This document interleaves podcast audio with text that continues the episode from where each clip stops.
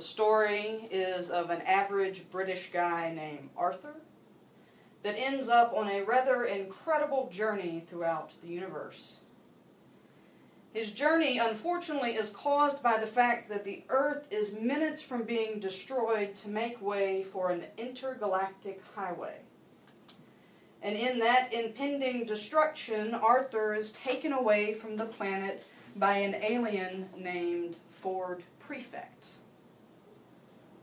On this journey, Arthur learns that Ford is a writer and contributor to something called The Hitchhiker's Guide to the Galaxy.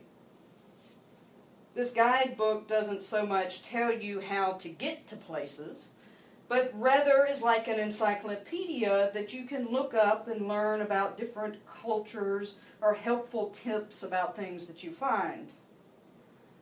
The Hitchhiker's Guide to the Galaxy is not the only guidebook available in the universe, but it is the bestseller, and a major contributing factor to its sales is that it has the phrase, don't panic, in large letters on the cover.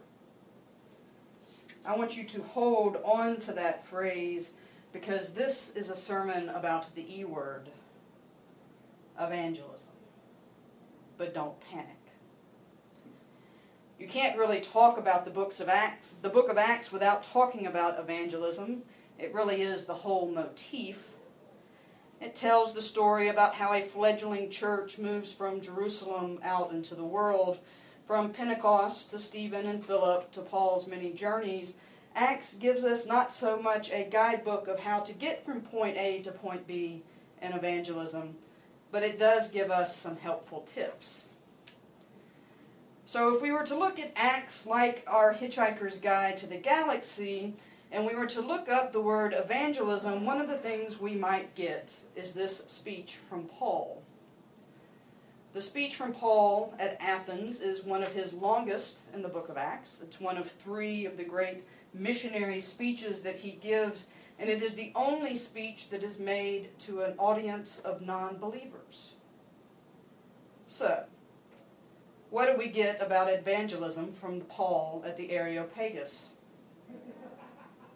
don't panic is a good first step in evangelism. Paul has not been received well. He has arrived in Athens after being run out of two other cities for his preaching. And when he gets to Athens, he talks, discusses, and debates with not just Jews, but with philosophers. And for all of his words, he is simply called a babbler. So being brought to the Areopagus, which is a location in the city but is also a tribunal, is not necessarily a good thing.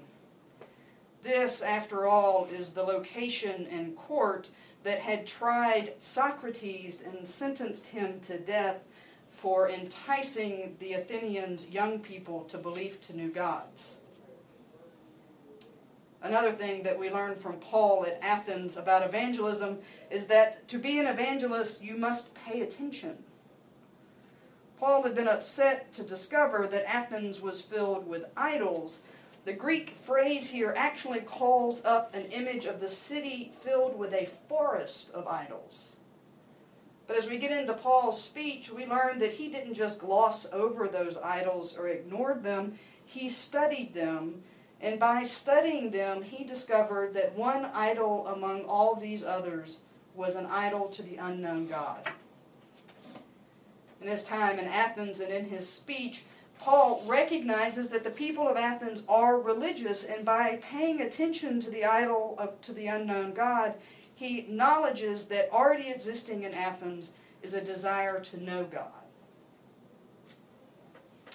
We also learn from Paul that when you are in Athens, you should speak Greek. When you read this passage in a study Bible, you notice something curious. Absent from this passage are all those little footnotes and cross references to other parts of the Bible. You will not find a reference to the Psalms or the prophets what you find is, is that Paul is quoting philosophers and poets that would have been known to his Greek audience. The now familiar phrase, in him we live and move and have our being comes not from the Psalms, but from Stoic poetry. Paul is speaking in a language that the people in Athens can understand. We also learn from Paul that to be an evangelist, we must be authentic no matter the cost. Paul can use all the Greek he wants to, but he cannot avoid the gospel. The gospel is going to sound strange to Stoics and Epicureans. The message that God is calling all people to a life of repentance, that God will judge all people in righteousness, and that Jesus has been resurrected from the dead, and that we can live a life of resurrection, is always going to sound strange. But we have to own it because that is who we are.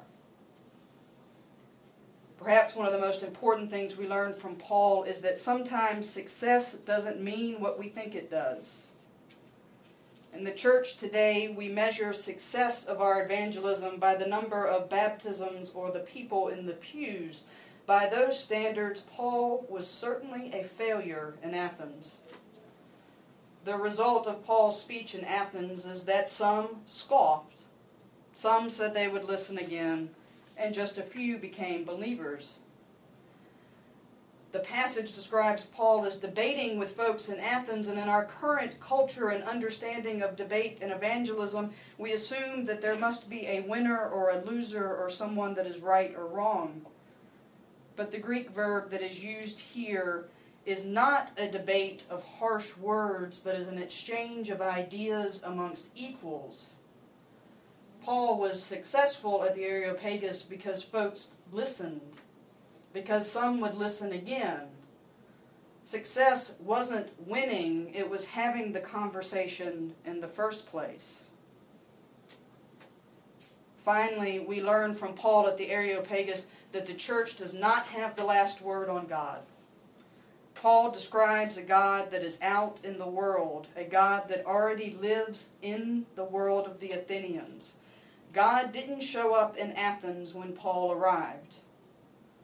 For Paul, it is a God that is not contained or defined by human hands, by gold or silver or temples or idols. And just as God is not defined in those terms, he is not limited to the confines of our churches and sacraments.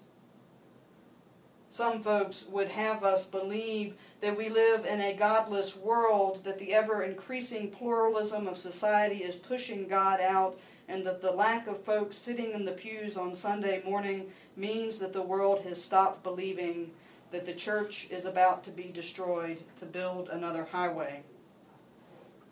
But surveys and polls show something different. While church attendance is down, while trust in organized religion is decreasing, 70% of the population still believes in a God, and a majority of them still pray. We are called upon as a people of faith to share the good news, to even evangelize. We are not going out into a godless world. We are in a world that is filled with desire and belief in God. And our job, like Paul's, is to figure out how to let go of things that make us babblers. To come to people respecting them in their experience and to have conversations without expectations. So perhaps at the beginning of Acts, we should have the words in large letters, don't panic. God is not what has to be carried to the world. God is already in the world, and our job is to follow.